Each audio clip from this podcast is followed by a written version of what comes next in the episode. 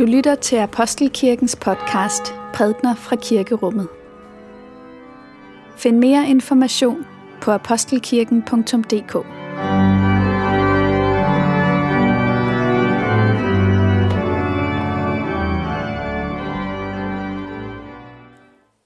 God formiddag. Velkommen til gudstjeneste. Det er i dag 16. søndag efter Trinitatis. Vi skal høre beretningen om, hvordan Jesus opvækker Lazarus. Og temaet for gudstjenesten er, løs ham og lad ham gå. Og så har vi i dag to dåb. Lille Harvin skal døbes og Vahid.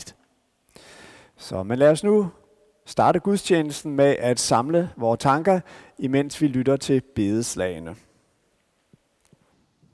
Vi skal læse søndagens tekst fra Johannes evangeliet. Lad os takke for Guds ord.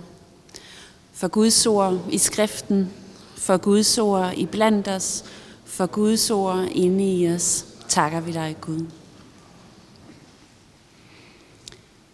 Mange jøder var kommet ud til Martha og Maria for at trøste dem i sorgen over deres bror. Da nu Martha hørte, at Jesus var på vej, gik hun ud for at møde ham, men Maria blev siddende inde i huset. Martha sagde til Jesus, Herre, havde du været her, var min bror ikke død.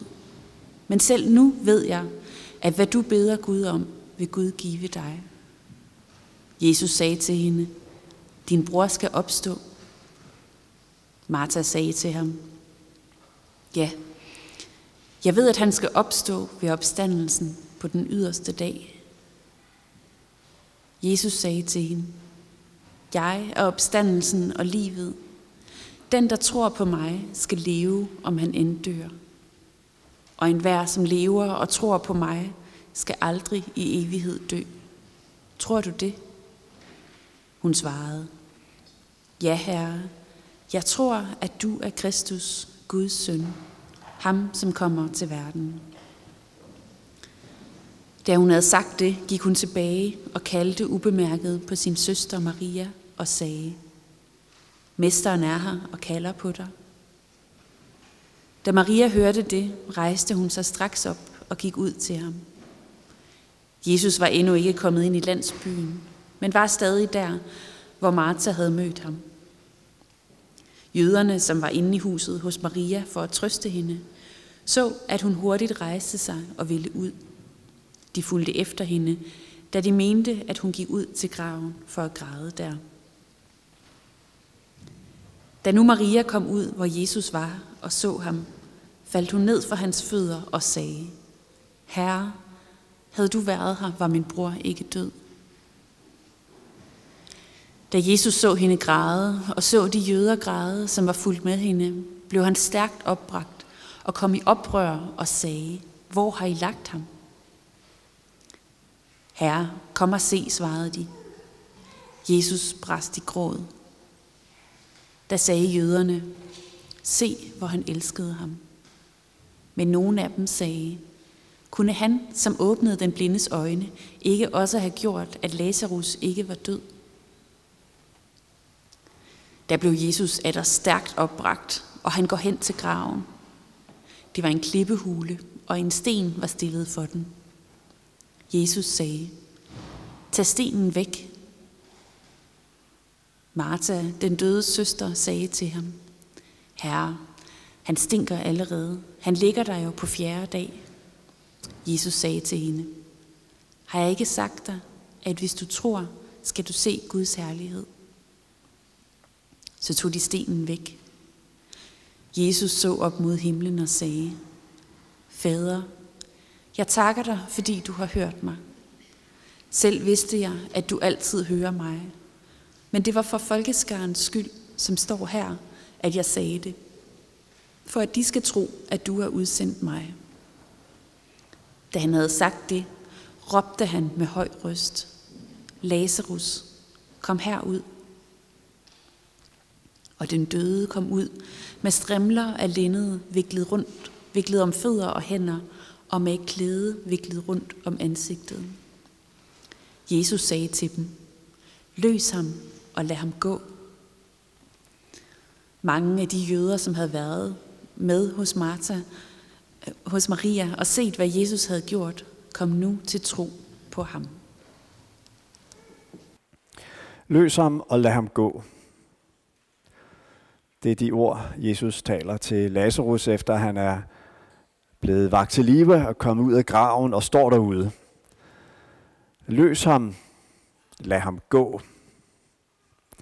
Det er som om, at den her ene sætning forklaret for os, hvad det er, Jesus er kommet for at gøre. Jesus er befrieren. Han er kommet for at lukke os ud af gravhulen. Men ikke nok med det. Han er også kommet for, at ligeklæderne, de skal tages af os. Og vi skal kunne leve vores liv, gå vores vej sammen med ham.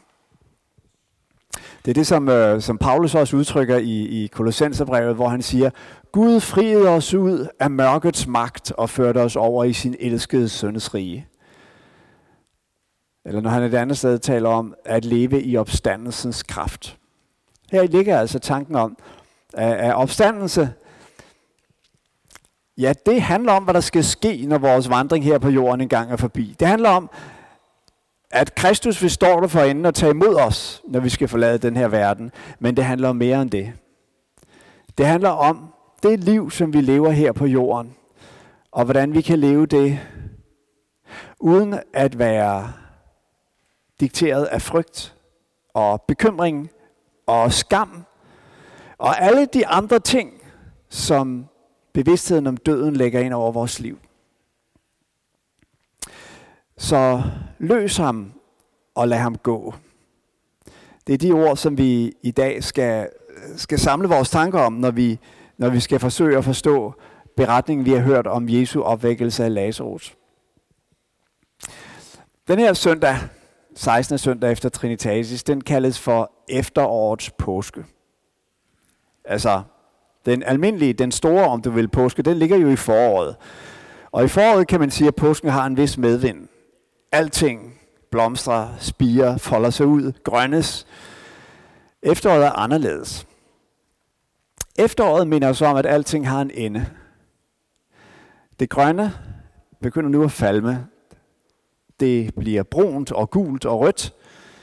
Der, hvor der stod kornmornede marker for et par måneder siden, der er der nu øh, nøgen jord på markerne.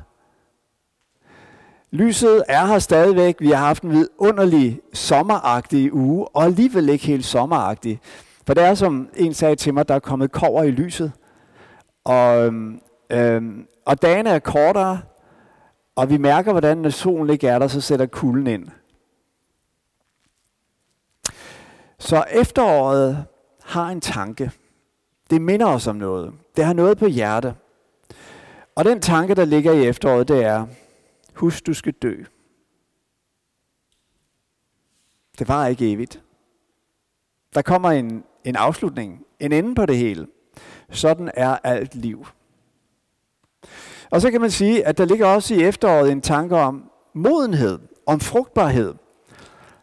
Um, det kan godt være, at træerne taber deres blade, men måske har de sat et bær eller en frugt, som kan være nyttig, som kan bringe nyt liv med sig. Men hele denne øh, cyklus af liv og død, hvad er den der for? Hvad har den at sige? Hvad er betydningen af den? Og der er det, at kristendommen siger til os, at der er sket noget i vores historie, der bryder cirklen. Som gør, at det ikke bare er en evig gentagelse af, af liv og død, af forår og, og efterår, men der er sket noget, som ligesom gør, at hjulet har åbnet sig op og er blevet til historie. Og det er Kristi komme. Og det er ganske særligt hans opstandelse, som betyder, at det ikke længere er, er døden, øh, som får det sidste ord. Det er sådan er det med efterårets påske. Lazarus, øhm, ja, han blev opvagt i dagens tekst. Men det, at han blev opvagt, betyder jo ikke, at han så lever evigt på jorden. Han er død i dag. Og det er alle de andre mennesker, Jesus gjorde sin under mod også. Lazarus' opvækkelse betyder en forlængelse af hans liv. Men det er kun Kristi opstandelse, som viser, at dødens magt for alvor er brudt. I dagens beretning der er det som om, at Jesus han går mod strømmen i en ensrettet gade. Han kalder Lazarus, den døde, tilbage til livet. Men med sin egen opstandelse er det som om, han vender retningen af trafikken. Han vender hele livets geografi. At det ikke længere er, at alle veje fører mod døden, men at det går gennem døden ind i livet. Og på den måde er øhm, beretningen om Lazarus efterårets påske, det er en beretning om, hvordan vi, som lever i en verden, hvor alting forgår, kan bære opstandelseshåbet med os. Jeg hørte for nogle tid siden en fra menigheden her fortælle om en drøm, han havde haft for mange år siden. Det var en drøm, hvor i han øh, befandt sig på en gågade. Der var tæt af mennesker. Det var myldretid. De bevægede sig alle sammen i samme retning. Og de var underligt farveløse eller grå i deres ansigter. Og så så han, at midt i den her trafik, der stod der et menneske. Han vendte ikke samme vej som de andre. Han vendte ansigtet mod øh, hele den strøm af mennesker, der kom imod mod ham, og så på mennesker. Og så rakte han hånden frem, som om at han gerne ville i kontakt med dem. Og de fleste mennesker, de øh, nikkede og passerede forbi. Nogle gjorde nar af ham, lod som om de ville række ham hånden og føre dem så op til næsen, øh, drillende. Men hver gang et menneske rakte ham hånden, så tog han ham ind til sig. Og i det øjeblik, så var det som om det menneske fik farver. Han blev sat fri fra at følge med strømmen og kunne gå sin vej. Se, det er sådan, at Jesu magt beskrives i beretningen om Lazarus. Og det er sådan, Jesus magt er i vores verden og i vores liv. Det er den magt til at stanse op på den ensrettede gade, hvor alting går mod død, og sige nej, dødens magt er brudt. Og række os sin hånd og invitere os ind til et liv, hvor vi ikke længere er dikteret af øh, frygten for døden. Men det er en handling, som vækker modstand. Strømmen er så stærk, at hvis en standser op, ja, så virker det som om, at det hele går i, i, i uorden. Og det interessante er, at vi læser, hvis vi læser videre i Johannes evangeliet, så vil vi se, at efter Jesu opvækkelse af Lazarus, så er det, at der bliver taget beslutning om, at Jesus han skal dræbes. Vi kan ikke have ham til at gå rundt der og opvække de døde. Vi kan ikke have ham til at stanse trafikken. Og det er den underlige mekanisme, der er dybt indgroet i os. At vi på en måde har lettere ved at tro på vores egne strategier for at omgå døden, end ved at tro på, at dødens magt virkelig er brudt, at Kristus virkelig er opstanden, at vi ikke behøver at frygte mere. Det minder mig om en, øh, en historie. Der var tre, nej undskyld, der var fire rabbinere, som engang var i en hed teologisk diskussion. At det kunne lige så godt have været præster, men historien er altså om rabbinere. Og de tre af dem er enige og uenige med den fjerde. Så den her fjerde rabiner, han, han, han bliver fortvivlet over, at de ikke gider at høre på hans argumenter og ikke forstå, hvad han siger. Og så vender han blikket op mod himlen, og så siger han, giv mig et tegn. Og det samme kommer der et lyn og torden. Og han siger, der kan I se. Men de tre siger bare til ham, det der, det er bare natur. Og samtalen går videre, og øhm, øh, de vil stadig ikke lytte til ham. Og endnu en gang, så råber han op til himlen og siger, så giv mig et, et, endnu et tegn. Der lyder en røst fra himlen. Han har ret, han har ret. Hvor til de tre andre svarer, ja det er meget godt, men I er stadig kun to mod tre.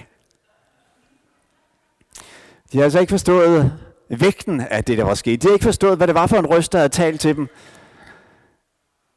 Og det er præcis sådan, jøderne reagerer på Jesu opvækkelse af Lazarus.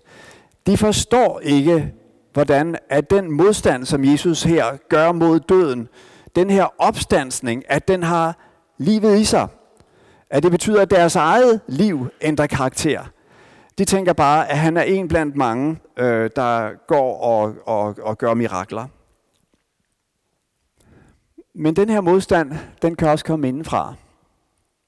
For i vores eget sind er der en tendens til at blive fanget af alle de forskellige måder, hvorpå vi kan forsøge at håndtere døden. Hvordan viser det sig?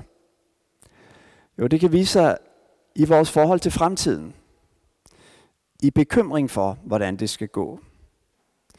Bekymringen, ja, det er en, en foregribelse af, hvad der skal komme, fordi vi frygter det. Og så begynder vi ligesom at kontrollere og, og, og lægge planer for, hvordan vi kan afværge de scenarier, som vi frygter. Eller det kan komme til os bagfra, fra vores forhold til fortiden, i form af minder, som vækker skam i vores sind, eller som vækker vrede i vores sind, eller som øhm, måske giver os skyld. Og alle de her stemmer i vores liv, det er ligesom ligeklæderne. Ikke sandt?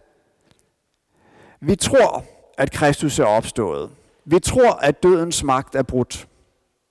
Og alligevel er det som om, vi går rundt med ligeklæderne på.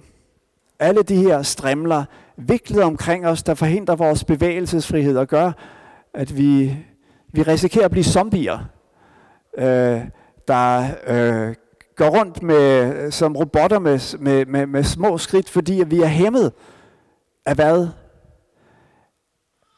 Af det mønster for vores bevægelse, som ligeklæderne, som døden har lagt ind over os. Når Jesus i dag siger til Lazarus, løs ham og lad ham gå, så siger han også noget til os. Han siger til os, min ven, du tror, at Kristus er opstået fra de døde. Du er kommet ud af graven. Du har en tillid til, at når du engang skal tage det store skridt fra den her verden ind i den næste, så vil Kristus stå der og tage imod dig. Og det er rigtigt. Det er godt. Men hvorfor går du rundt med alle de lærede stykker viklet omkring dig? Hvorfor går du rundt med øh, ligeklædet over dit ansigt? Hvis han har vundet, jamen så er der ikke noget at frygte. Så kan du frimodigt leve det liv, som er blevet dit, i de relationer, som du er sat i, med de opgaver, som er dine. Og gøre det i tillid til, at du ikke bare er overladt til en kamp, hvor du er i konkurrence med andre mennesker, men at Kristus har vundet en sejr, og den gælder for dig. Og det gør, at alle disse tanker, bekymringer, frygt og skam, at dem kan vi sige farvel til og sige, det er ikke jer, der skal have lov til at diktere, hvordan jeg lever. Jeg skal ikke være viklet ind i jer længere, fordi Kristus han er kommet, og han har sat os fri. På den måde kan vi lære og dagligt øve os i at leve i opstandelsens kraft. For Kristus kom ikke blot for at møde os igen på den yderste dag. Han kom for at sætte os fri, for at sige til os, løs ham. Lad ham gå. Lov og tak og evig ære være dig, vor Gud, Fader, Søn og Helligånd.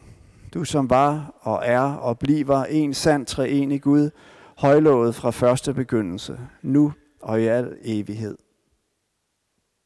Jeg har vundet, Jesus vandt, døden opslugt er til sejr. Jesus, dødens fyrste band, frihed jeg i Kristus ejer. Åben har jeg himlen fundet, Jesus vandt, og jeg har vundet. Amen.